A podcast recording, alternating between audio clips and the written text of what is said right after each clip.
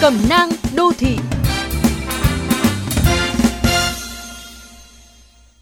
Các bạn thân mến, trước mỗi kỳ nghỉ, dự báo về sự quá tải ở cửa ngõ đô thị và các trục chính giao thông khiến chúng ta không khỏi lo ngại. Những trải nghiệm ùn tắc hàng tiếng đồng hồ ở cao tốc quốc lộ hay cảm giác bất lực nhìn máy bay cất cánh vẫn chưa thôi ám ảnh nhiều người. Bạn chuẩn bị cho tắc đường dịp lễ này ra sao?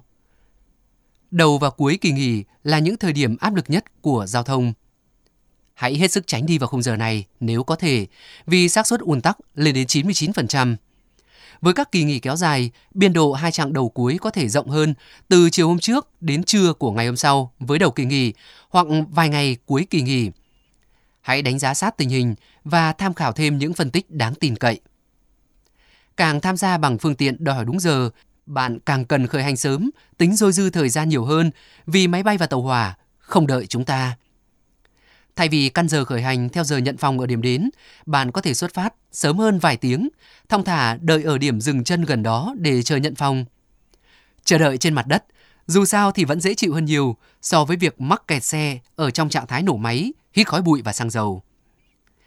Ngay cả giữa kỳ nghỉ, bạn cũng có thể gặp cảnh tắc đường nếu điểm đến quá hot mà đường xá thì chật hẹp.